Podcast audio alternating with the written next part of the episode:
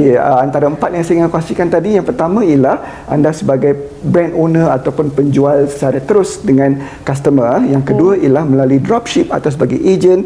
Uh, yang ketiga ialah anda membuat freelancing, uh, freelancing. Okay. Dan keempat anda anda menjadi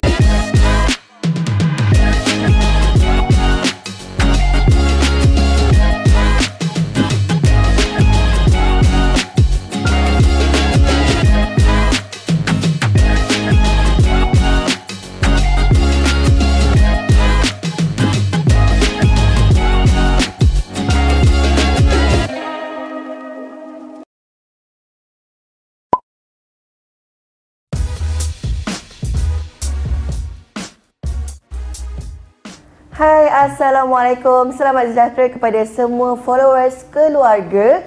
So, hari ni uh, kembali lagi kita dalam Keluarga Talk. Uh, nampak tak tempat kita yang cantik ni? Uh, kat mana lagi kalau bukan? Marriott Hotel Putrajaya. Kita punya tempat ni pun dah cantik. Apatah lagi hotelnya kan? Uh, sekali tengok memang rasa macam Ha, terpesona. So, hari ini dalam Keluarga Talk, kita ada topik yang menarik uh, untuk dikongsikan kepada semua uh, yang berada di rumah tu. Uh, tengah buat apa agaknya kat rumah kan. Harapnya sihat-sihat belaka lah. Alright, so sebelum saya nak uh, masuk kepada topik kita hari ini, dan sebelum kita nak perkenalkan kita punya panel, uh, saya nak ingatkan dekat rumah, uh, jangan lupa follow kita punya uh, Facebook, uh, IG, uh, apa lagi kita ada Twitter uh, dan juga oh, doa doktor kita tahulah kita ada TikTok. eh, follow ke? Oh, belum lagi tak ada muda-muda kan. Alright. So, uh, nampak doktor kita pun dah mula bercakap apatah lagi kita nak perkenalkan sekarang ni uh, iaitu kita sekarang ni uh, berada uh, bersama panel kita uh, Dr. Muhammad Iskandar iaitu dari uh, pesyarah ya, uh, pesyarah uh, pemasaran dan kehusawanan daripada UiTM Puncak Alam. Ya, Okey, so boleh kot doktor. Kita dah dengar tadi suara doktor tapi kita nak dengar lagi. Uh, boleh perkenalkan diri sikit doktor? Okay, terima kasih Cik Zira okay. dan juga kru-kru kerana menjemput di tempat yang sangat cantik dan eksklusif ini. Okay. Okay, nama saya Muhammad Iskandar bin Hamzah. Saya merupakan pensyarah daripada Jabatan Keusahawanan dan Pemasaran Universiti Teknologi Mara Puncak Alam dan hari ini insyaAllah saya akan berkongsi tips-tips dan juga pengetahuan tentang bagaimana anda sekiranya berkeluarga ingin menjana pendapatan tambahan di sebalik kerja yang kejaya yang anda ada sekarang ini. Okay. okay, so uh, sekarang ni topik kita uh, dana income tambahan keluarga. Jadi macam sekarang ni kan doktor kita pun uh, masih lagi lah dalam pandemik. Jadi kalau kita tengok rata-rata sekarang ni uh, ramai ambil peluang untuk bisnes. Mm-hmm. Uh, ada yang memang full time dan mm-hmm. ada yang juga buat part time macam mm-hmm. uh, side income lah mm-hmm. macam kita minta uh, topik hari ni kan. Jadi uh, boleh tak macam doktor huraikan sedikitlah uh, hmm. macam kita ada side income ni uh, penting ke sebenarnya nak ambil side income sebab semua um, macam sekarang ni yang dah ambil tu mungkin adalah dia orang punya uh, strategi dan macam-macam lah kan dia orang punya hmm, ni kan betul. jadi macam dekat rumah mungkin ada yang baru nak start uh, jani income jadi macam mana boleh tak uh, doktor huraikan kepentingan lah uh, side income ni pada zaman sekarang ni uh, okay. supaya semua orang boleh uh, tahulah flow dia macam mana. Okay, ha, terima kasih Cik Zira. Okey. Okey, sebenarnya kita tahu sekarang ini keperluan ya, keperluan sosioekonomi sekarang ini semakin beruncing disebabkan pandemik. Uh, mm-hmm. Kalau kita ikutkan sebenarnya kita ada guideline ya, Bank Negara telah keluarkan guideline di mana M40, apa itu B40, apa itu M40 dan juga apa itu T20 ya. Mm-hmm. B40 itu mereka yang berpendapatan uh, lingkungan kurang daripada 4000 uh, lebih kurang 4600 uh, lebih kurang macam tu ya mm. kalau dulu 3800 sekarang ni tak silap 4850 ringgit eh, semakin tinggi okay. menunjukkan kos inflasi itu semakin meningkat mm. NNM40 pula ialah mereka yang lebih daripada jumlah tadi 4860 mm. sehingga uh, 10,700 uh, kalau tidak tidak silap saya eh okay. dan lebih daripada 10,700 itu dikira sebagai klasifikasi sebagai T20. Uh, oh. Okey tapi kalau kita lihatkan sekarang ini uh, untuk mereka yang sudah berkeluarga bayangkan ada dua orang anak bank negara dia keluarkan satu istilah sebagai wage living standard ya. Okay. Wage living standard ni dia, dia memberikan satu panduan di mana berapakah uh, salary ataupun gaji yang diperlukan untuk survive uh, di bandar-bandar. Uh, kita cakap Kuala Lumpur, Penang, Johor Bahru ya bandar-bandar Jadi uh, mengikut kepada kajian dilakukan pada 2016 ya, hmm uh, untuk even seorang individu yang belum berkahwin pun dia memerlukan RM2,700 eh, untuk hmm. survive dengan keperluan asasi yang mencukupi ya. Mereka yang berkeluarga tidak mempunyai anak atau kita panggil childless couple, mereka hmm. memerlukan dalam RM4,000 eh, jangan tengok RM4,600 eh, RM4,600, RM4,500, RM4,600 hmm. dan mereka yang bercahaya mata, dua orang cahaya mata dan pasangan suami isteri, mereka memerlukan RM6,700 eh, kalau kira kita gabungkan sekali uh, isi rumah pendapatan sekeluarga. Mm. Jadi bayangkanlah sekiranya okey katakanlah suami isteri seorang kerja government seorang kerja swasta mm-hmm. uh, yang kawan katakan cikgu maybe walaupun dah lama kerja maybe dalam lingkungan 5000 katakan suami 3 4000 uh-huh.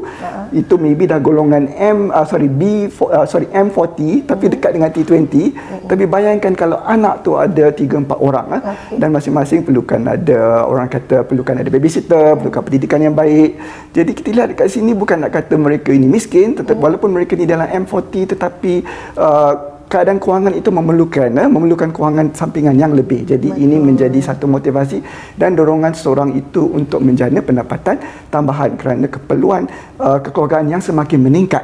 Uh, sebabnya zaman sekarang ni bukan setakat kita nak cukup makan minum je. Betul. Kita perlukan education yang elok ya. Betul. Uh, Cik Zira sebab uh-huh. kalau lihat sekarang babysitter mana dapat dah 300 kan? Betul. 4 500. Betul uh-huh. tak? Uh-huh. Yang lain bukannya kata kita nak mewah eh. orang cakap uh-huh. wah gaji 10,000 satu keluarga pun tak boleh nak uh, katakan. Tapi kena faham ya. Uh-huh. Sekarang ni segala-galanya perlukan duit dan Betul. even nak masuk ke zoo negara pun katakan ada empat orang anak jangan terkejut ya sampai beratus ya yang perlu yeah. dibayar untuk tiket.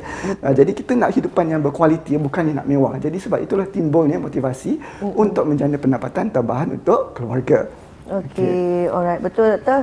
Sekarang ni gaji kita sendiri pun sebenarnya tak cukup kalau kira-kira kan. Yes. Untuk nak buat saving apatah lagi. Yes, uh, emergency kita panggil emergency funding untuk di masa akan datang. Betul. Mm. Alright. So, uh, yang mana dekat rumah ni uh, yang tengah tengok kita punya live sekarang mm. jangan lupa share mm.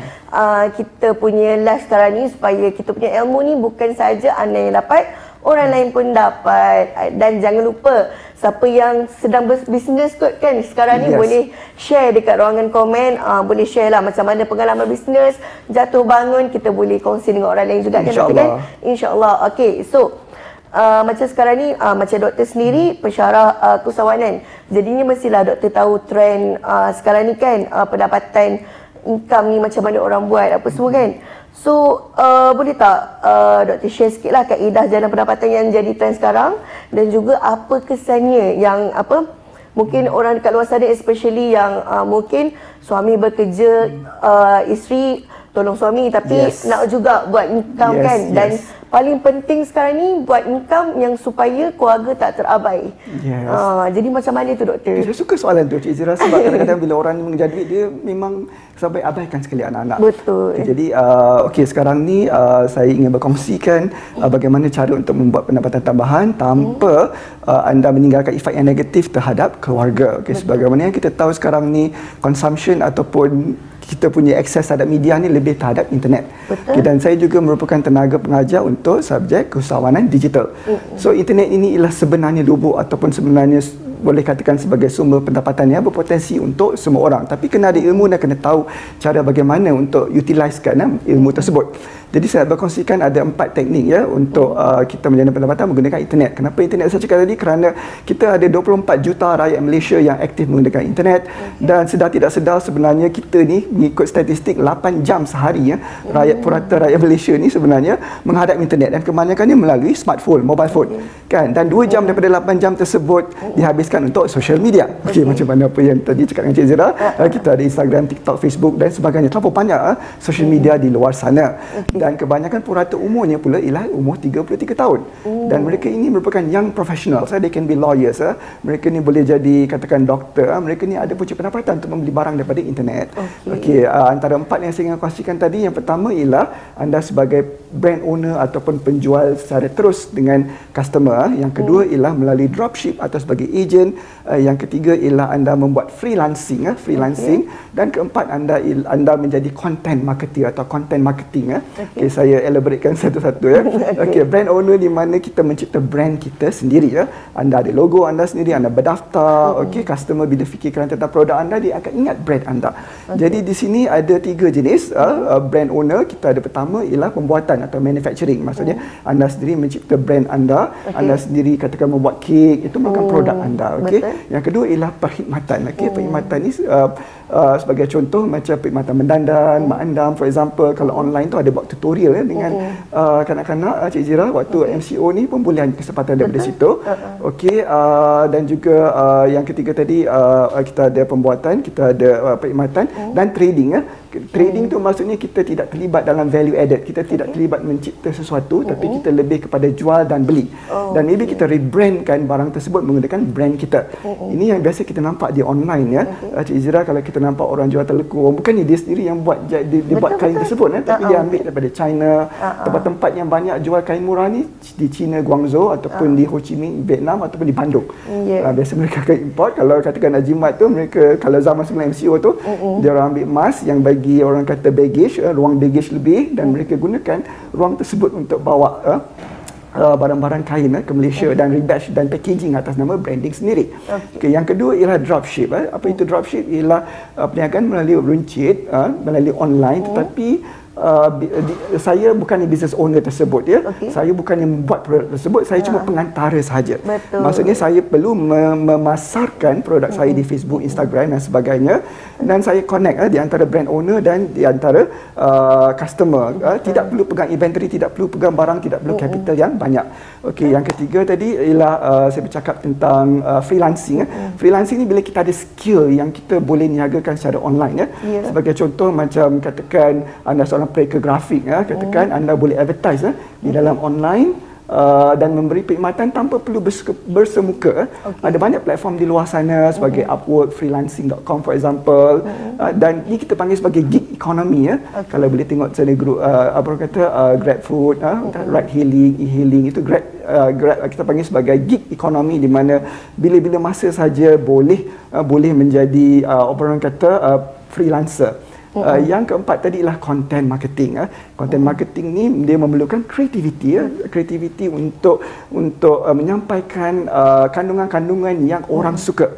Okay. Sama ada menjadi influencer, uh uh, di mana orang uh, orang akan sentiasa view uh kita punya content okay. dan daripada situ kita dapat income melalui uh, paid review okay. di mana kita review produk-produk mm-hmm. uh, dan kita mendapat duit daripada situ mm-hmm. ataupun kita mencipta konten tu sendiri sebab kita tengok ramai youtuber-youtuber yang berjaya di luar sana. Betul. Katakan kalau dapat 100 viewer, mm-hmm. sorry 100 ribu viewer probably akan dapat dalam 500 ke 1000 ringgit. Ha, tapi bukannya mudah nak dapat viewership sebanyak itu kena ada strategi.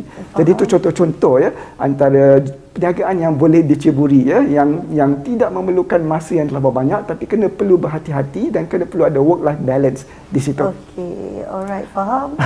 Okey, oh satu lafaz je doktor cakap. saya pun seram ni kat sebelah ni. Saya pun satu kat Zara faham tak ada kan? faham. Ha.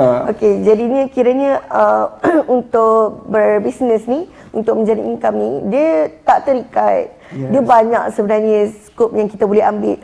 Kalau tak mampu nak keluarkan brand sendiri, boleh jadi uh, dropship macam yes. uh, doktor cakap kan. Yes. So, uh, kiranya tak tak nak kata susah tak susah sangat hmm. asalkan uh, tahu uh, kena kata ilmu. kena ada ilmu hmm. dan juga ilmu trik macam mana nak tarik yes. pe, uh, yes. pelanggan uh, yes. betul betul alright so okay yang mana dekat rumah tu uh, yang nak buat uh, side income tapi tak reti kan uh, boleh stay. Uh, tengok apa lagi yang doktor nak terangkan uh, supaya uh, ilmu ni orang kata lepas kita tengok ni kita dah tahu dah macam mana cara nak berbisnes dari rumah ke uh, kan? Ataupun uh, nak mulakan bisnes baru ke nak keluarkan produk lagi supaya uh, orang kata lagi besar lagi lah uh, rakyat Malaysia ni keluarkan uh, produk sendiri yes. uh, gitu. Okey. Betul uh, saya ada terbaca uh, dekat uh, surat khabar lah kan.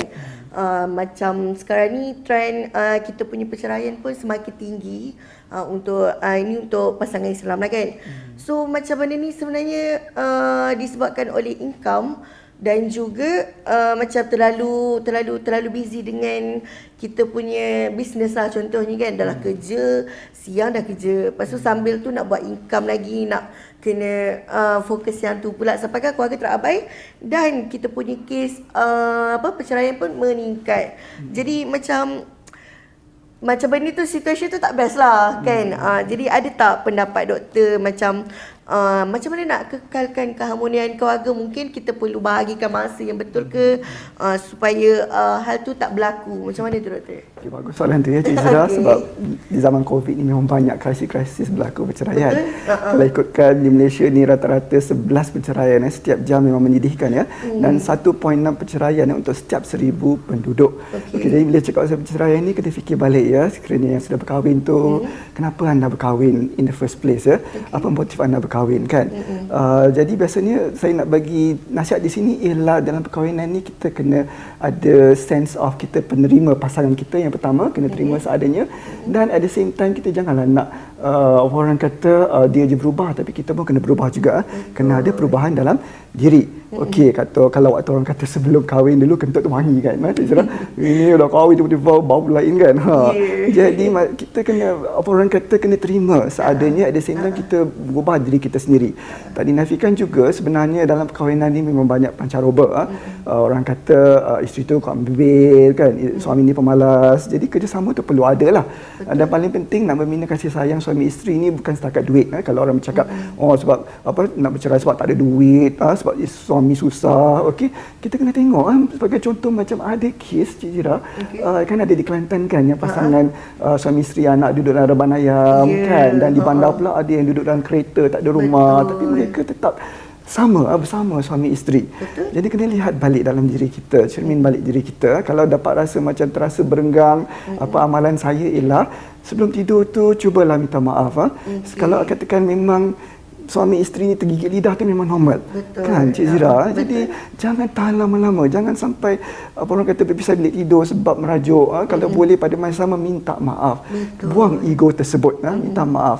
Saya memang biasakan ya, depan anak pun kita minta okay. maaf. Supaya anak tu bukan kita ego kita kita rasa macam kita minta maaf kita lemah pada suami ya.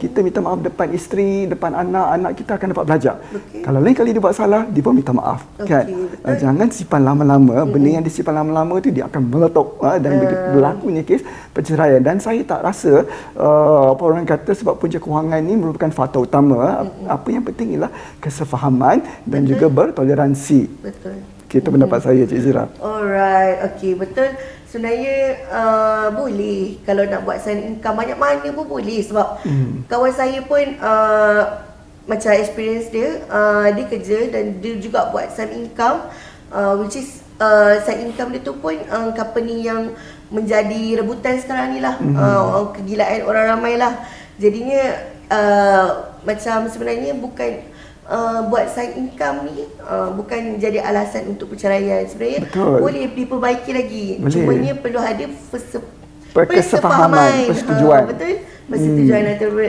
berdua kan alright so macam ala-ala saya sebut tentang kawan saya dan which is orang tu pun perempuan. Mm-hmm. Jadi macam sekarang ni uh, jadi trend juga orang perempuan uh, untuk cari side income. Mm-hmm. Kan? Uh, jadi especially yang paling-paling kalau bukan nak side income sebabkan ada kerja lain pun, bukan side income pun uh, ada yang macam sendiri rumah sendiri uh, nak cari duit sendiri untuk support husband uh, kan. Mm-hmm. Jadinya uh, bila dah ada duit tu dah pula dah suami pula ambil kesempatan. Okay, uh, okay. Dah suami pula yang macam nak mencuit duit okay. dia di situ. Uh, okay. Jadi macam mana tu doktor nak elakkan benda ni berlaku? Uh. Soalan Cik Zira tu memang saya rasa memang agak popular ya. Sensitif. Uh, sensitif popular dan sensitif untuk para suami. Betul. Alright. Okay. okay. Jadi kita kena kembali balik pada konsep nafkah lah ya. Sebab okay. saya ni bukan ustaz tapi apa yang saya faham konsep nafkah itu ialah supaya okay. seorang suami memberikan sekurang-kurangnya uh, uh, tempat tinggal ya, rumah, uh, pakaian, uh, makan minum kita bukan cakap saja pasal barang dapur tetapi juga cakap pasal uh, you know the pocket. Kalau ada sikit pun tak apa. Orang cakap bukan dia nak bagi beratus-ratus kalau memang suami tu gaji kecil. Tapi apa salahnya selitkan sikit RM10 RM20 isteri tu akan rasa macam at least walaupun sedikit dapat rasa terberharga okay. uh, sumbangan suami tersebut nah. Okay. dan juga persalinan lah persalinan dan juga ubat-ubatan nah. Uh, suami ni ada tiga jenis ya ada yang dia tahu dan dia buat dan dia ada yang dia tahu tapi ambil tak tahu ramai okay. dan uh, dia memang langsung tak tahu dan perlu dididik. Jadi inilah cara yang terbaik ialah supaya isteri tu bukan cakap cari direct sebab lelaki ni mudah terasa. Ha? Jadi Betul. apa salahnya berkongsi kalau ada YouTube YouTube ada ustaz-ustaz ha? berkongsi mm-hmm. uh, dengan dengan suami dengan cara yang baik ya kerana uh, bila kita nak menegur ni menegur ni ada dua cara satu membina konstruktif satu lagi secara destruktif ha? so okay. tegurlah dengan cara yang baik ha? mm-hmm. ketengahkan apakah pahala-pahala dan apakah ganjaran ya yang akan dapat ha? mm-hmm. uh, dapat sekiranya nafkah itu diberi ya kerana mm-hmm. apa yang kita beri ni biasanya kita akan dapat balik insya-Allah. Okey Zira. Jadi saya rasa uh, suami-suami dapat juga uh, mengambil ketibar tapi isteri at the same time kalau suami tu gaji lebih kecil uh, uh, perlu ada pengorbanan juga daripada situ uh. maybe memang perlu ada perkongsian uh, tapi apabila dikatakan uh, suami itu gaji dia semakin meningkat janganlah ambil kesempatan sekiranya uh, gaji isteri itu ataupun pendapatan isteri itu uh, orang kata meningkat disebabkan part time income tersebut uh. betul Zira okay. Alright, so sebenarnya dia sama je dengan Betul. yang tadi kan mm. dengan topik perceraian tu. Mm-hmm. Sama juga dalam segi nafkah ni. Yes. Apa yang penting adalah toleransi antara suami dan isteri. Yes, betul. Kan? betul. Kena berbincang, oh. bawa elok-elok ya. Memang kalau ikutkan harga rumah sekarang ni mahal kan. Eh? Uh-huh. Jadi memang tak ada masalah ni joint financing. Eh? Tapi katakan kalau suami tu dah bertambah lebih, jadi suami tu perlu take over. Eh? Mm-hmm. Uh, Banyak kali itu merupakan hak seorang isteri untuk mendapat nafkah dari segi tempat tinggal. Betul. Okay, mm. so ya isterinya jangan terasa lah uh, hmm. boleh bawa berbincang. Yes. dan suami pula jangan lupa tanggungjawab. Betul. Beri nafkah juga. Walaupun isteri dah ada duit sendiri walaupun kan. sikit pun tak apa. Ya yeah, hmm. betul. Sebab benda ni uh, ya toleransi lah. Yes. uh, isteri jangan terasa suami pun jangan lupa. Betul. uh, antara dua benda tu besar. Dia walaupun benda ni senang untuk kita luahkan tapi sebenarnya nak praktikan tu macam susah kan. Betul. tapi uh, bawalah berbincang suami isteri dari hati ke hati kan. Okey so uh, macam uh, saya relate lagi lah so, uh, boleh, boleh, boleh. macam ada sekarang ni uh, si rumah uh, jadi apa uh, cari juga saya income untuk bantu family kan mm-hmm. dan especially nya sekarang ni kalau tengok banyak sangat barang-barang yang kat luar sana kan hmm. yang macam kalau dulu-dulu kita tak ada social media kita tak tahu apa yang trending. Sekarang ni pantang tengok je nak beli kan. Jadi ni sebabkan nak beli kenalah ada duit sendiri. Uh, so ramai nak buat side income. Jadi macam uh, awal tadi doktor cakap ada empat Uh, jenis empat kaedah hmm. yang boleh dibuat kan hmm. jadi uh, boleh kot macam uh, daripada empat tu ke uh, doktor boleh terangkan tentang uh, bisnes apa yang boleh disyorkan untuk si rumah boleh dibuat kat rumah hmm. dan paling pentingnya supaya anak-anak tak terabai dekat rumah okay. macam mana tu Okey, okay, terima kasih Cik Zira. Okey. Okey, uh, untuk khususnya bukan setakat siri rumah tapi mm-hmm. kebanyakan wanita yang sudah berkerjaya dan mempunyai anak memang agak cabaran tua, agak sukar ya. Betul. Sebab anak yang kecil perlukan didikan, mm-hmm. perlukan kita beri kasih sayang mm-hmm. dan perlukan bonding. Betul. Jadi kita cuba uh, fikirkan perniagaan yang tidak memerlukan terlampau banyak masa. Mm-hmm. Bila kita cakap bisnes yang part time, uh, uh, benda tu kalau boleh janganlah lebih 3 atau 4 jam sehari ya kerana sekiranya anda bekerja full time dengan majikan ataupun swasta ataupun kerajaan anda sama sekali akan mendapat gaji tidak berkat kalau anda menggunakan waktu anda bekerja. Okey. Okey, jadi pilihan di sini ada banyak. Okey, kita lihat kalau saya cakap tadi dari segi dropship, okey, dropship itu tanpa memerlukan kos dan tanpa memerlukan anda untuk mempunyai inventory ya. Mm-hmm. Jadi apa yang anda perlukan ialah skill untuk anda buat copywriting ya. Copywriting okay. itu ialah penulisan iklan. Mm-hmm dengan cara dengan cara yang influential eh, supaya audience tertarik dengan apa yang anda tulis. Bukan senang, dia memerlukan teknik pemikiran pemasaran yang berkesan dan anda juga perlukan ada gambar-gambar ad, advertisement yang menarik ya untuk di advertise. At the same time kena ada kemahiran kemahiran customer service di situ. Hmm. Tapi kena ingat ya, dropship ni walaupun nampak senang, tapi sebenarnya memerlukan pengorbanan masa dari segi menjawab handphone ya. Betul. Memang kadang-kadang bila dah advertise sama ada di Facebook, even di WhatsApp atau di Instagram memang akan ada message yang masuk dan customer uh, bila lambat jawab dia akan pergi ke kompetitor yang lain. Ya. So di sini anda perlu menyusun masa dengan cara yang baik. Okey. Uh, bila katakan terlampau sangat agresif jadi masa untuk menjawab WhatsApp tu sampaikan nyusu anak ke takut tersedak kan. Itu yang bahaya. Uh, okay. Saya pun ada ramai rakan-rakan juga yang berniaga tapi mereka niaga ni especially para ibu bila anak tu dah tidur. Mm-hmm. Uh, waktu itulah bila dirasakan kita ada tenaga mm-hmm. kan uh, mm-hmm. baru kita rasa kita mampu buat dan kita buat. Uh, jangan tekan diri kita sampaikan kita tidur 2 3 pagi ataupun kita korbankan waktu untuk kita didik anak kita, kita bagi kasih sayang kat dia. Waktu mm-hmm. tu kita guna untuk menaikkan kita. Ha, kena ada check and balance di situ. Sebagai contoh kawan saya ni dia ambil uh, upah untuk gubah ya, untuk gubah, kita panggil tifin, eh, ubah-ubah uh, dog gift. Ha. Benda tu pun boleh digunakan sebagai masa lapang yang ada ya. Waktu anak dia lepas tidur baru dia buat. Eh. Okay. So dia bolehlah menjadi pendapatan secara kasar dalam seribu sebulan. Sebagai contoh, tapi benda ni perlukan ilmu. Kita tak boleh tengok apa orang yang buat Cik Zira kita pun nak buat kan betul. perlu hadiri kelas-kelas online. Sekarang ni banyak kelas online ya betul, betul, uh, dalam Instagram sangat banyak. Dan ada juga yang percuma ya yang Institut Kemahiran Mara buat. Just uh-huh. join bina network uh, tahu di mana supplier. Uh-huh. dan sikit-sikit lama-lama kita belajar kita dapat menjadikan perkhidmatan yang terbaik dan customer pun suka sukakan produk kita. Betul. don't worry ya mula-mula income tu memang sangat sedikit ya tapi yeah. insyaallah dengan kesabaran dan dengan pengorbanan untuk belajar ilmu tu insyaallah memang sikit-sikit insyaallah kita akan dapat membina customer yang akan sentiasa follow dan loyal dengan kita at the same time kita make sure keluarga kita ni terbelit. Okey, betul. Mm-hmm. So yang mana dekat rumah tu uh, yang tengah tengok kita punya live sekarang ni uh, yang nak uh, timba ilmu ataupun nak start untuk bisnes cari income kan. Uh, jangan abaikan anak-anak uh, dan buatlah bisnes yang betul supaya secara betul uh, secara orang kata walaupun kita buat income di, uh, di rumah kan walaupun kita buat mm. bisnes uh, kita kena juga create something macam timetable ke supaya kita ada masa untuk bisnes kita yang betul-betul kita fokus dan juga untuk anak-anak. Yes, uh, jangan kan? terlampau terlampau lama sangat ya. Uh, Sampai betul? abaikan anak-anak sebab sebagai seorang ibu memang tak lari tanggungjawab uh, tu ya untuk betul? menjaga rumah tangga. Keharmonian okay. tersebut dan bonding dengan anak, quality time dengan anak tu sangat penting. Betul, mm-hmm. betul-betul. Itu pesanan uh. pada diri saya juga. So macam uh, saya pun mm-hmm. turut juga bukan bisnes tau. Mm-hmm. Saya turut juga menjadi seorang pembeli which is uh, saya follow dekat Shopee ke orang buat live apa semua. Dan ada bagi saya ada setengah ibu bapa kan mm-hmm. uh, parents dia boleh dijadikan contoh lah sebab uh, dia tak buat siang, dia mm-hmm. buat malam contohnya yes. live. So siang dengan anak, bonding dengan anak. Jadi anak tak terasa terpinggir kan. Betul, betul. Uh, So bolehlah praktikan cara macam tu juga kan. Okay, so siapa yang yang baru masuk kita punya live sekarang ni, jangan lupa share uh, share dulu sebab tadi uh, macam-macam info doktor dah bagi uh, dekat kita untuk kita uh, ikuti dan juga uh, siapa yang uh, tengah hadir sekarang ni yang mungkin uh, tengah buat bisnes kan uh, boleh share pengalaman sendiri dekat komen supaya uh, pengalaman kita tu boleh menjadi orang kata pengajaran untuk orang lain juga. Uh, boleh jadi apa orang kata hala tuju untuk orang lain juga untuk tiru uh, insyaallah kita berkongsi apa rezeki antara satu sama lain. Uh, Okey. Alright, so tadi kita dah uh, tahu kaedah macam mana hmm. kita nak berniaga. Hmm. So sekarang ni uh, boleh tak Dr. sharekan sikit lah tips macam mana uh, orang yang dekat luar sana tu yang nak mula bisnes supaya apa bisnes dia tu yang dia terlibat tu tak payah apa nak nak uh, macam tips tu boleh menyelamatkan dia orang daripada drama-drama bisnes yang macam fix ke apa ke ha macam tu. Macam ha. tips lebih kepada suami isteri persetujuan bersama lah ya. Ah ya, yeah. itu pun ya juga. kan, kan baru nak mula bisnes dah tak sefahaman dah macam gaya pula. Okey, okey Cik Zura.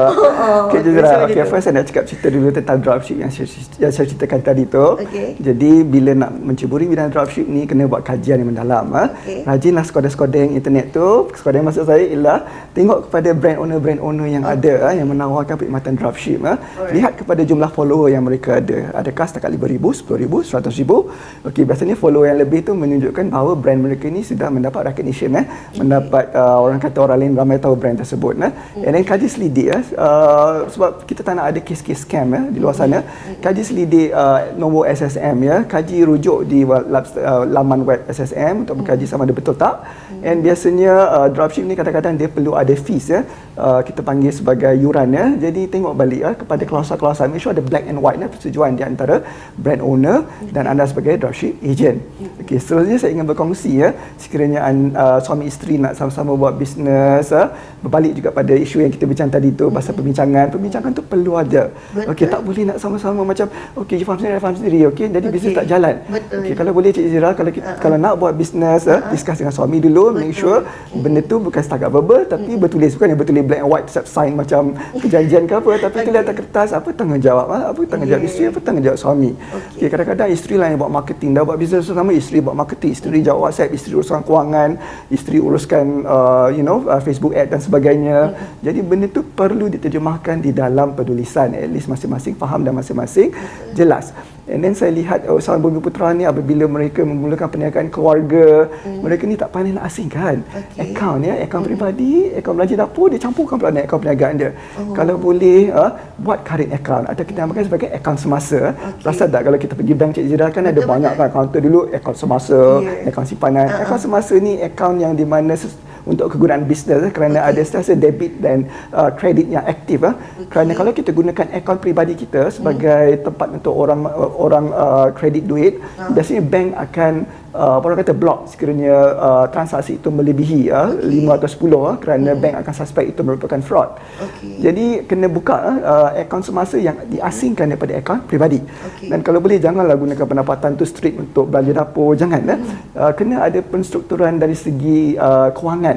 Okay, di dalam kewangan maksud di sini segala aliran tunai perniagaan hmm. Cik Sira hmm. kalau boleh kena kena orang kata dokumentkan dalam bentuk log uh, apa pembelanjaan masuk apa pembelanjaan keluar jangan gunakan duit company itu untuk belanja dapur uh, dan sebaliknya mm-hmm. jadi kita dapat lihat prestasi company itu bagaimana betul okey and jangan lupa juga eh bagi gaji untuk diri sendiri kan yes. isteri tu dapat kerja bagilah bonus eh hasil yes. daripada kita panggil dia sebagai salary daripada penyata kewangan untuk perniagaan tadi mm-hmm. uh, jadi ini sedikit sebanyak memberi motivasi kepada isteri untuk sama-sama turut serta okey dan di sini kalau ada profit katakan profit itu bukan gaji mm-hmm. profit itu untuk roll over eh, menjadi sumber aliran tunai untuk bulan yang berikutnya. Betul.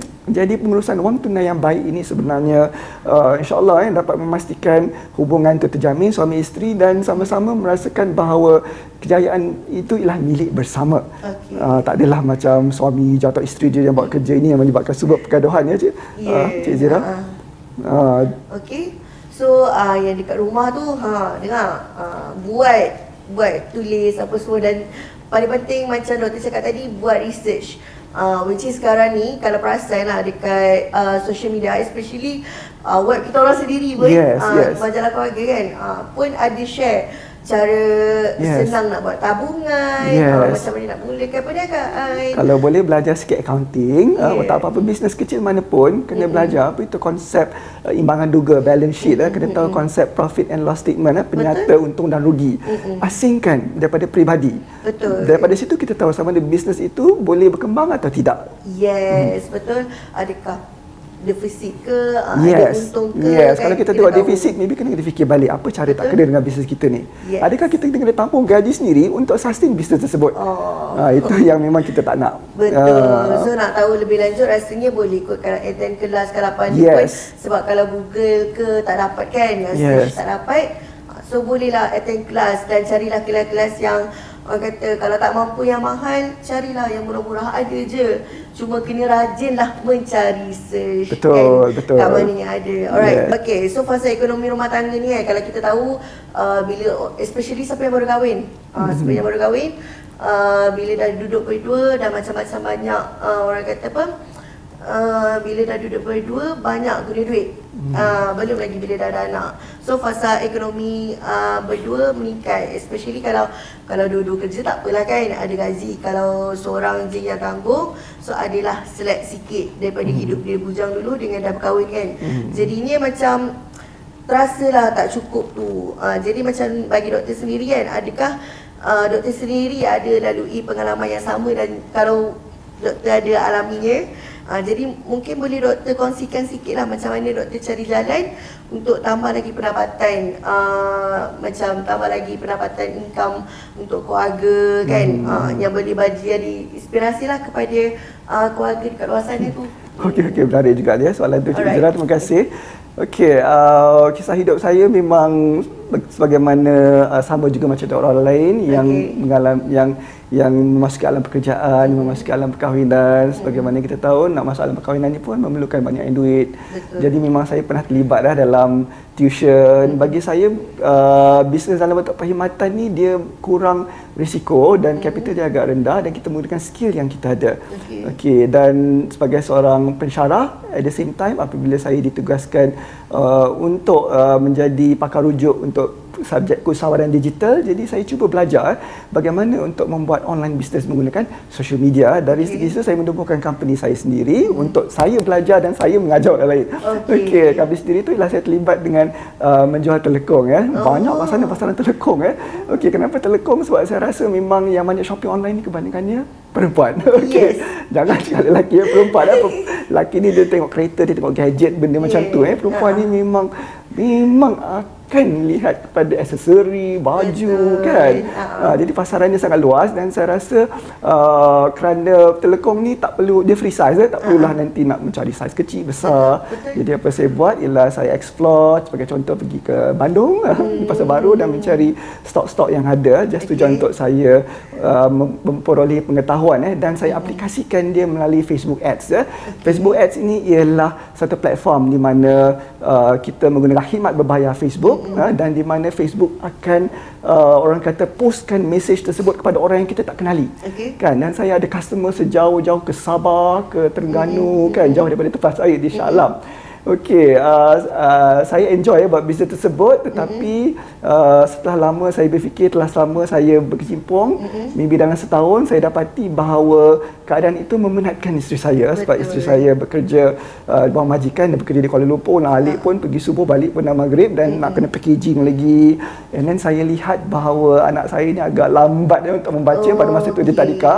yes. uh, saya risau uh-huh. jadi saya kena berbincang saya berbincang dengan isteri saya macam mana mm-hmm. saya nak buat ni ya Okay. Uh, at the same time saya hormati juga keputusan dia. Mm-hmm. Jadi saya postpone dulu untuk sementara dan saya rasa ilmu yang saya dah ada tu cukuplah untuk saya memberi didikan terbaik kepada pelajar-pelajar universiti dan juga kepada uh, community dan society di luar sana. Okay. Saya juga telah mengadakan apa orang kata bengkel-bengkel di Felda okey mm-hmm. untuk mengajar macam mana cara untuk menggunakan Facebook Ads, Google Ads okay. mm-hmm. menjana pendapatan eh tapi kena ada ilmu dan kena ada caranya. Dia sangat teknikal, dia bukan yang mengambil masa dalam beberapa hari, beberapa minggu dia perlukan orang kata belajar dari kesilapan eh. waktu pertama kali saya advertise dalam Facebook memang duit tu mengalir keluar tak ada customer hmm. tapi sikit lama sikit daripada kesilapan tu saya tahu nak membetulkan copywriting yang sesuai maybe ayat tu tak betul okay. kan uh, jadi insyaallah memang customer tu akan ada sikit demi sikit eh. jadi jangan takut untuk belajar daripada kesilapan dan at the same time saya fikir bahawa anak saya itu merupakan khazanah yang saya perlu pelihara betul. dan saya risau melihat perkembangan dia sebab takkan kita nak buat bisnes. Kita biar anak main gadget kita yes. biar tengok anak tengok TV betul. sekarang ni TV kartun tu 24 jam ya jadi betul. saya memang terpaksa buat uh, keputusan tu demi kebaikan keluarga saya yeah. Hmm, tapi insyaAllah maybe sekiranya anak saya dah besar peluang tu ada maybe akan diteruskan okay. jadi pada pendapat saya tolong utamakan keluarga betul okey okay. insyaAllah ilmu tu insyaAllah uh, memang kita boleh sentiasa bina uh, uh, hmm. betul betul saya ter, tertarik dengan ayat doktor tadi hmm. macam yes, sebenarnya kebanyakan orang lah sebabkan busy business sebabkan uh, ataupun kerja sekalipun hmm. terlalu uh, busy sebabkan anak tu efek. Yes. Which is bukan saja uh, ter oh, kata tergila-gilakan gadget sekarang ni, pantang tak bagi nanti nangis. Tapi uh, orang pun uh, terjebak dengan uh, delay kan. Yes, uh, betul. Delay. Yes. Uh, so macam sebab uh, interaction antara parents dengan anak-anak pun berkurang kan. Yes, uh, sama juga lah dengan suami kan. Bonding yeah. tu kena ada. Jangan harapkan uh, isteri je yang uh, nak sentiasa you know uh, uh, dengan anak. Perlu ada bonding antara anak juga antara suami juga dengan anak sama-sama. Betul. Uh, hmm. Jadinya uh, jangan sampai kita terlalu mengejar duit yes. sampaikan Betul lah, uh, data kita khazanah terpenting dari hidup kita tu terabai kan yes. Dengan sebabkan uh, kita tumpu pada duit anak-anak sebab uh, kalau kita uh, apa kalau kita cari duit pun yes. tapi anak-anak terabai yes. anak-anak uh, special dia apa semua kan nanti kita perlukan juga duit tu untuk nak yes. uh, apa nak betulkan balik uh, anak special diri kita yes. kena hantar ke tuition ke apa yes. so duit tu tu tak pergi ke anak juga so sampai kita bisnes jaga anak sekali kan dan uh, mungkin uh, boleh waktu kita bisnes kalau kita uh, bawa anak sekali kan macam kita entertain dua-dua mm-hmm. kot uh, macam doktor kita tadi boleh bawa anak untuk bisnes sekali uh, next kan orang jadi kita punya mm-hmm uh, pewaris uh, sambung kita punya darah bisnes kan. Betul. Uh, right. Dan lagi satu, uh, tarik lagi satu yang doktor cakap tadi, uh, yes, kita bisnes ada jatuh bangunnya. Betul. Jangan ingat, uh, kita mula-mula je terus kita rasa kita untung, uh, terus lupa diri. Dan ada juga yang mula-mula terus uh, ter, tersikit lah tergelincirnya. Hmm. Uh, so jangan ingat akan terus tergelincir. Kan ada juga naik ni kan. So jangan takut untuk mula bisnes. Jangan okay, takut untuk rugi. Memang betul. akan ada masa yang kita akan rugi. Betul hmm. betul betul. Uh, alright. So macam uh, sekarang ni kan, tak ala kita cakap pasal untung rugi ni, uh, hmm. orang kata macam nak cari duit tu senang. Uh, hmm. orang kata nak cari duit tu uh, senang, dan dapat duit tu pun senang. Cuma cara nak uruskan tu susah. Uh, kan? Kita contohnya lah kita ada modal, kita keluarkan duit, kita boleh hmm. dapat untung. Tapi kita tersalah benda. Macam doktor kata awal tadi kan hmm. kita lupa nak asingkan. Yes. uh, kita tak ada management kita. Sampai kan setiap tahun uh, setiap tahun pula setiap bulan uh, kalau ada duit masuk ada duit keluar tapi still lagi kita rasa tak cukup. Dari segitu apa yang perlu kita perbaiki doktor untuk uh, itulah nak untung kita tu Sentiasa nampak ah situ.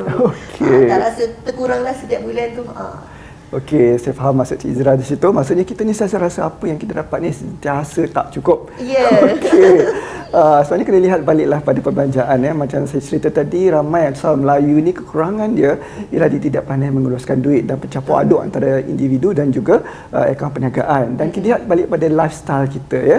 Kita rasa kita ni sentiasa tak cukup. Kita ni sentiasa mendongak ke atas. Kita ni lupa nak tunduk ke bawah. Lihat pada orang lebih susah daripada kita. Yeah. Okey, cuba lihat balik perbelanjaan yang kita tak perlukan. Ha? Suami-suami suami tu yang merokok tu cuba bayangkan.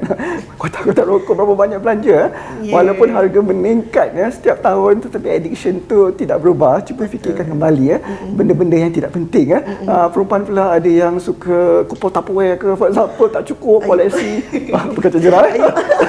eh uh, apa salahnya eh cuba right. fikir balik apa belanjaan yang tak penting yang kita buat eh okay. handphone perlu ke ditukar setahun sekali yes. uh, kadang-kadang uh-huh. kita ni lupa kebanyakan perbelanjaan yang kita buat ni sebenarnya kita tak perlukan eh eh. Uh, wants tu lebih kepada need eh. Yang penting uh. ialah keperluan kita. Uh, yeah. Fikir balik pendidikan anak tu lebih penting. Eh. Uh, kalau ikutkan uh, faktoran kewangan ataupun tips kewangan yang elok, mm-hmm. okey, uh, katakan pendapatan tu kalau boleh jangan lebih separuh daripada pendapatan kasar kita dibayar kepada hutang.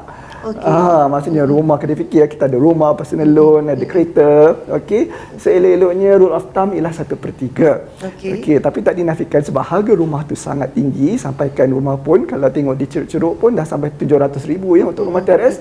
Jadi memang tak mustahil lah installment tu sampai 3000 ya. Okay. Ah, jadi kena berhati-hati di situ tapi saya lihat ramai orang yang uh, mereka tidak pandai menguruskan kewangan, mereka mengambil hutang yang tidak sepatutnya. Okay. Uh, nak bagi contoh lah Kak Jira, kereta for example kan sebab yes. rumah ni tak boleh show off apa kereta Betul. ni orang senang nak show off yes kan ha. kalau gaji 3 4 ribu tu tak perlulah nak berangan katakan nak beli kereta jenama import for example yes. fikirkan pasal anak-anak ni for example mm-hmm. kan pendidikan tu lebih baik untuk dia Betul. apa salahnya pakai kereta second hand yes. waktu saya kahwin dulu saya pakai kereta Saga bukan Saga sekarang Saga yang lama dulu oh, daripada yes. ayah saya for example ha. jumpa klien ni klien saya pakai Mercedes S-Class saya pakai S-Class Proton for example ha.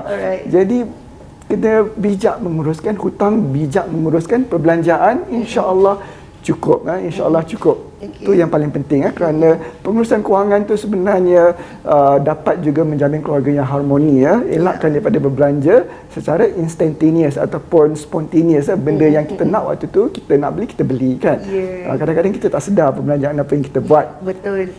Uh, uh, kalau boleh asing siap-siap terus kan yes uh, insyaallah cukup uh, uh, dan kadang-kadang orang cakap kadang-kadang kenapa aku kerja ni kan for example mm-hmm. duit tak cukup kan especially mm-hmm. yang government mm-hmm. uh, tapi dia lupa uh, kerja dia culas for example betul, kan betul, betul. ada orang ni tak boleh berniaga tapi kita panggil dia sebagai corporate entrepreneurship Corporate entrepreneurship ni di mana seorang pekerja itu hmm. dia menolong majikan dia untuk mendapat prestasi yang lebih baik okay. dan in return insya-Allah ada peluang kenaikan pangkat yang lebih baik untuk dia dan seterusnya dapat membina pendapatan yang lebih itu kita namakan sebagai corporate entrepreneurship jadilah seorang uh, pekerja yang baik jangan ingat pekerja ni nak compare makan gaji aku ni hina hmm. orang lain yang buat bisnes ni lebih hebat tidak semestinya Betul. kita ni sama-sama makan gaji kan uh, jadi kita ni uh, memperoleh kita ni mengusaha untuk wang yang halal lah. yeah. jadi kita buat yang terbaik untuk majikan kita uh-huh. insyaallah peluang tu sentiasa ada yeah. untuk peluang rezeki yang lebih okay, uh, insyaallah ya.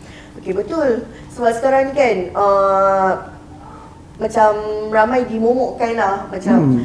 uh, macam ni ni general je kan saya tak tunjuk pada masa siapa-siapa macam uh, macam bila lagi nak makan gaji bila lagi nak makan gaji jomlah buat bisnes apa semua kan hmm.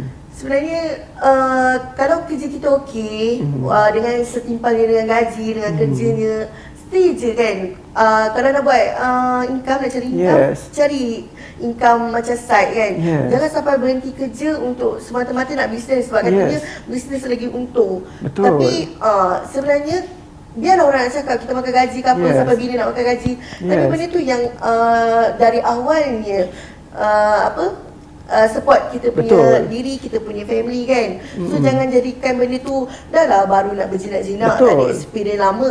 Tutup rasa sebulan dua dah untung, pak berhenti kerja. Okey Cik Zira, macam ni oh. kadang-kadang orang rasa dia tengok orang lain buat, dia pun boleh buat. Jadi yes. dia berhenti gaji, dia berhenti bekerja terus. Mm. Okey, cuba anda praktikkan macam ni. Sanggup tak anda bekerja pada hari Sabtu Ahad? Yes. Ya? Uh-huh. Kerana kita sebagai uh, bukan kita uh, sebagai seorang yang makan gaji, biasanya uh-huh. dia kerja hari daripada hari Isnin sampai hari Jumaat. Uh-huh. Hari Sabtu Ahad itu hari untuk keluarga. Jadi uh-huh. cuba bayangkan diri anda letak posisi anda bekerja Sabtu Ahad. Apa rasanya? Uh-huh. Orang hantar jemputan kahwin, kita terpaksa decline kan. Uh-huh. For example lah. Uh-huh. Jadi itu ada pressure. Jadi tahan tak anda terhadap pressure tersebut? Uh-huh. Sekiranya anda betul-betul bersedia, uh-huh. maka anda bolehlah uh, secara full time uh, tapi nasihat saya tengok dulu pada kapasiti yang anda boleh boleh atau mampu untuk melakukannya. Mm-hmm. Adakah anda ada simpanan 6 bulan gaji ya ah, untuk anda okay. memulakan bisnes secara full time? Ha? Kalau tak ada katakan gaji anda 3 4 ribu ya, mm-hmm. darab 6 24. Ada mm-hmm. tak simpanan anda sekiranya anda tidak ada aliran duit masuk?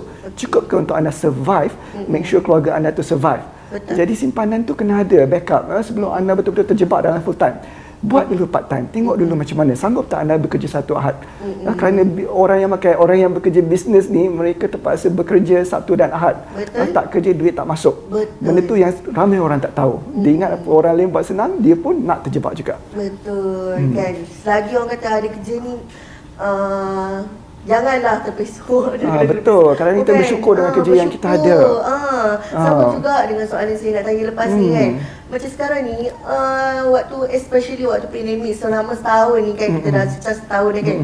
Macam ramai yang kalau kita tengok company bukannya setakat company besar, tapi company, uh, company biasa-biasa pun sekarang ni uh, ada juga yang buang orang, terpaksa hmm. buang orang sebab untuk hmm, uh, nak selamatkan orang lain kan. Hmm. Uh, so macam orang yang dibuang tu macam kalau siapa yang tak ada side income ataupun tak ada buat saving terus rasa ah gelapnya dunia sebab tu lah kes uh, orang kata kes anxiety pun hmm. banyak meningkatkan selama setahun ni kan hmm. jadi ni macam uh, dari dari banyak kaedah yang doktor cakap tadi kan hmm. uh, kita nak bagi uh, conclusion lah sebab ini pun soalan yang tak akhir kan jadi ni daripada banyak kaedah ni yang mana macam doktor kata, uh, uh, doktor rasa macam senang untuk orang uh, praktikan ataupun orang boleh ambil untuk uh, especially yang sedang uh, mencari kerja tapi nak buat self income dulu kan? Uh, yang sedang bekerja lah maksudnya yang sedang bekerja. yang, yang, yang sedang mencari kerja oh, maksud saya. kerja, uh, yang sedang hmm. jobless lah hmm. katanya. Uh, okay so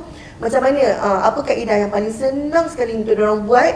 Yang macam kalau in case lah orang tak ada basic kan? So hmm. apa yang boleh orang buat Ha, Okey, ha. paling sekarang yang penting nak memulakan perniagaan ni kena ada minat pertama minat dalam mm-hmm. diri tu adakah anda minat ke tidak buat apa buat sesuatu yang anda tidak suka yang kita tidak suka mm-hmm. yang kedua ialah ability okey ability mm-hmm. ni boleh datang secara sikit demi sedikit mm-hmm. okey ability tu kemahiran eh? yeah. uh, macam saya cerita tadi kawan saya tu memang kemahiran dia melukis walaupun dia lecturer tapi dia mampu buat craft tangan eh? yang boleh diimport ke Jepun for example okey uh, adakah anda suka memasak tapi uh-huh. uh, minat tu ada uh, ability pun ada insyaallah boleh kembangkan lagi uh, orang kata ability tersebut Betul. dan sebagaimana yang begitu saya, saya beritahu tadi uh, maybe ability memasak tu je tak cukup. Uh, kena tahu apa kemahiran marketing yang sesuai. Mm-hmm. Apa kemahiran digital marketing yang sesuai. Betul. Di sini anda kena fikirkan macam mana nak posisikan produk anda tu menjadi sesuatu yang menarik. Betul. Memanglah anda nak jual katakan uh, pisang goreng uh, cheese atau banyak pisang goreng cheese kat luar sana.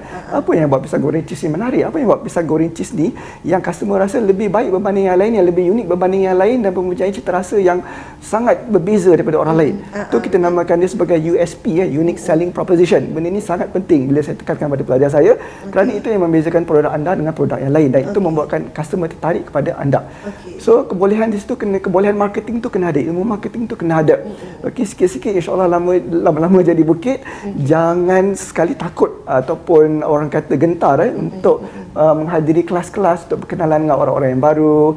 Okey, kerajaan ada banyak dekat agensi-agensi ya. Mm-hmm. Institut Keusahawanan Negara teraju, kita ada Institut Kemahiran MARA, kita mm-hmm. ada MDEC, uh, MDEC Malaysia Digital Economic Corporation. Dia mm-hmm. ada satu uh, orang kata skim nama dia skim uh, e-usahawan di mana yeah. program ini dia membantu untuk usahawan memperolehi ilmu-ilmu digital okay. melalui social media. Uh, menggunakan social media untuk membuat duit tidak perlukan modal beribu-ribu tapi Betul. yang penting kena ada minat uh, kena ada minat dari situ anda boleh belajar ilmu copywriting kan? Ilmu copywriting ni bukan senang. Nampak orang tulis kat social media tu apa yang membuat anda tertarik kan? Yeah. selalu kan kita baca posting yang iklan kita rasa tak menarik kita swipe. Tak menarik kita swipe. Betul, betul. bukan mudah eh? bukan mudah. Uh, ada uh, skill ada teknik yang tertentu. Uh, kena selami psikologi customer. Okay. psikologi uh, pelanggan-pelanggan yang sedia ada. Uh-huh. jadi uh, uh, tuan-puan uh, suami isteri yang ada di luar sana berbincanglah dulu uh, heart to heart pillow uh, talk kita yes. panggil. Uh, uh, dokumentkan apa yang kita rasa persefahaman tu kena ada and kenalah orang kata jangan kita seorang nak menang. Uh, yang penting uh, benefit tu ada pada isteri. Jangan bebankan isteri terlebih. Make sure tunggu tanggungjawab tu seimbang eh, kalau betul-betul nak buat bisnes yang bersama-sama. Uh, jadi persefahaman tu kena ada toleransi tu kena ada kerjasama tu kena ada ilmu yeah. tu pun kena ada. Betul. Uh, minta maaf lah kalau terlampau panjang lebar kan. Eh, banyak sangat nak share ni. Berjam-jam tak settle itulah. Hmm. sebab uh, nak cakap pasal bisnes ni dia bukan benda yang yes, simple. Yes. Uh, dia benda yang banyak untuk kita uh, kongsikan, kita luahkan ataupun mungkin lepas ni kita boleh buat uh, bengkel ke, uh, workshop ke dengan doktor uh, supaya uh, yang mana yang tertarik ni nak buat hmm. bisnes ni yang tak yes. tahu nak buat starting macam mana yes. boleh uh, lebih dekat dengan kita kan yes. uh, mungkin saya boleh tanya pada kita punya yes. uh, boleh orang besar nanti kan? yes. kan, uh, kan? Uh, di zaman pandemik ni pandemik ni ramai yang stres sebab tak ada duit eh. Mm-hmm. dan ramai fikir bahawa sukses tu is key to happiness eh? ataupun yes. kejayaan itu kunci kepada kebahagiaan mm-hmm. tapi sebenarnya ia terbalik Ya, yeah? actually uh, happiness is the key to success. Eh? Kebahagiaan yes. itu ialah kunci kejayaan. Betul. Apa maksud kejayaan? Sekiranya anda buat bisnes part time ni kononnya tak cukup duit nak pergi vacation. Hmm. Tapi bila anda buat bisnes tu nak bawa anak vacation pun tak sempat. Betul. Kan? Uh-huh. Kita plan nak pergi ke sana ke sini uh-huh. kan. Uh-huh. Tapi bila dah buat bisnes kita dah terjebak anak-anak pun duduk kat rumah main gadget, main handphone. Uh-huh. Jadi Betul. apa pengertian kehidupan tu yang sebenar? Yes. Yes. Uh, uh, saya bukannya nak kata jangan buat bisnes tapi kena ada balance. Eh? Yeah. Kita panggil dia work life balance yes. ataupun work family balance. Yeah. Kita nak cari duit untuk siapa? Untuk keluarga. Untuk yes. bahagikan siapa? kita nak bahagikan diri kita. Ya, yeah, betul. Yes. Jangan sampai kan nak membahagikan keluarga, kita imagine kita cari duit untuk kebahagiaan keluarga. Tapi sebenarnya keluarga tak rasa kebahagiaan betul, tu. Betul. Uh, sebab kita terlampau uh, workaholic kerjakan kan? apa uh. kerjakan duit kan betul money can't really buy happiness kan yes hmm. alright so saya rasa kita dah sampai ke penghujung ya so kita punya live ni rasanya pun dah sampai Hmm, ada lebih sejam apa ha, kan Alright So uh, saya rasa best Sembang tentang topik ni Sebab. Yelah topik ni uh, Penting sekarang ni. Walaupun yeah orang kata nampak bisnes tu macam biasa je kan tapi hmm. sebenarnya dia beri impak. Sangat yes. beri impak kepada kita. Okey so siapa yang dekat rumah tu uh, yang mana baru terbaru masuk pula uh, dah termiss dah sejam lebih kita tadi tu uh, boleh share dulu kita punya live. Uh, nanti kita tengok balik supaya ilmu ni bukan anda je yang dapat tapi orang lain pun dapat juga ilmunya. Insyaallah. Insyaallah. Okey so saya rasa kita end sampai sini. Terima kasih Cik Zira. Okey terima kasih kepada doktor. Ha doktor pula terima kasih saya. Terima kasih doktor sudi share dengan kita hari ini kan. Harapnya uh, segala ilmu yang uh, doktor bagi uh, kita boleh uh, share dengan orang lain. Jangan kelam seorang-seorang je yang ni kan. Kita share dengan orang lain. Kita praktikan dalam hidup kita supaya uh, apa uh, keluarga kita pun uh, boleh juga sama-sama manfaat. sama-sama manfaat kan. Okay, so uh, saya nak ingatkan lagi sekali siapa yang belum follow kita punya social media iaitu kita punya Facebook, kita punya IG, kita punya Twitter, YouTube dan juga TikTok. Ha, kan? Jangan lupa follow hmm. uh, dan uh, saya rasa kita end sampai sini saja. Terima kasih siapa yang menonton. Terima kasih doktor. Terima kasih sama Okay, so kita jumpa next keluarga Gader. Eh, keluarga Gader pula. Keluarga Talk. Uh, silap siaran lah. Okay, bye.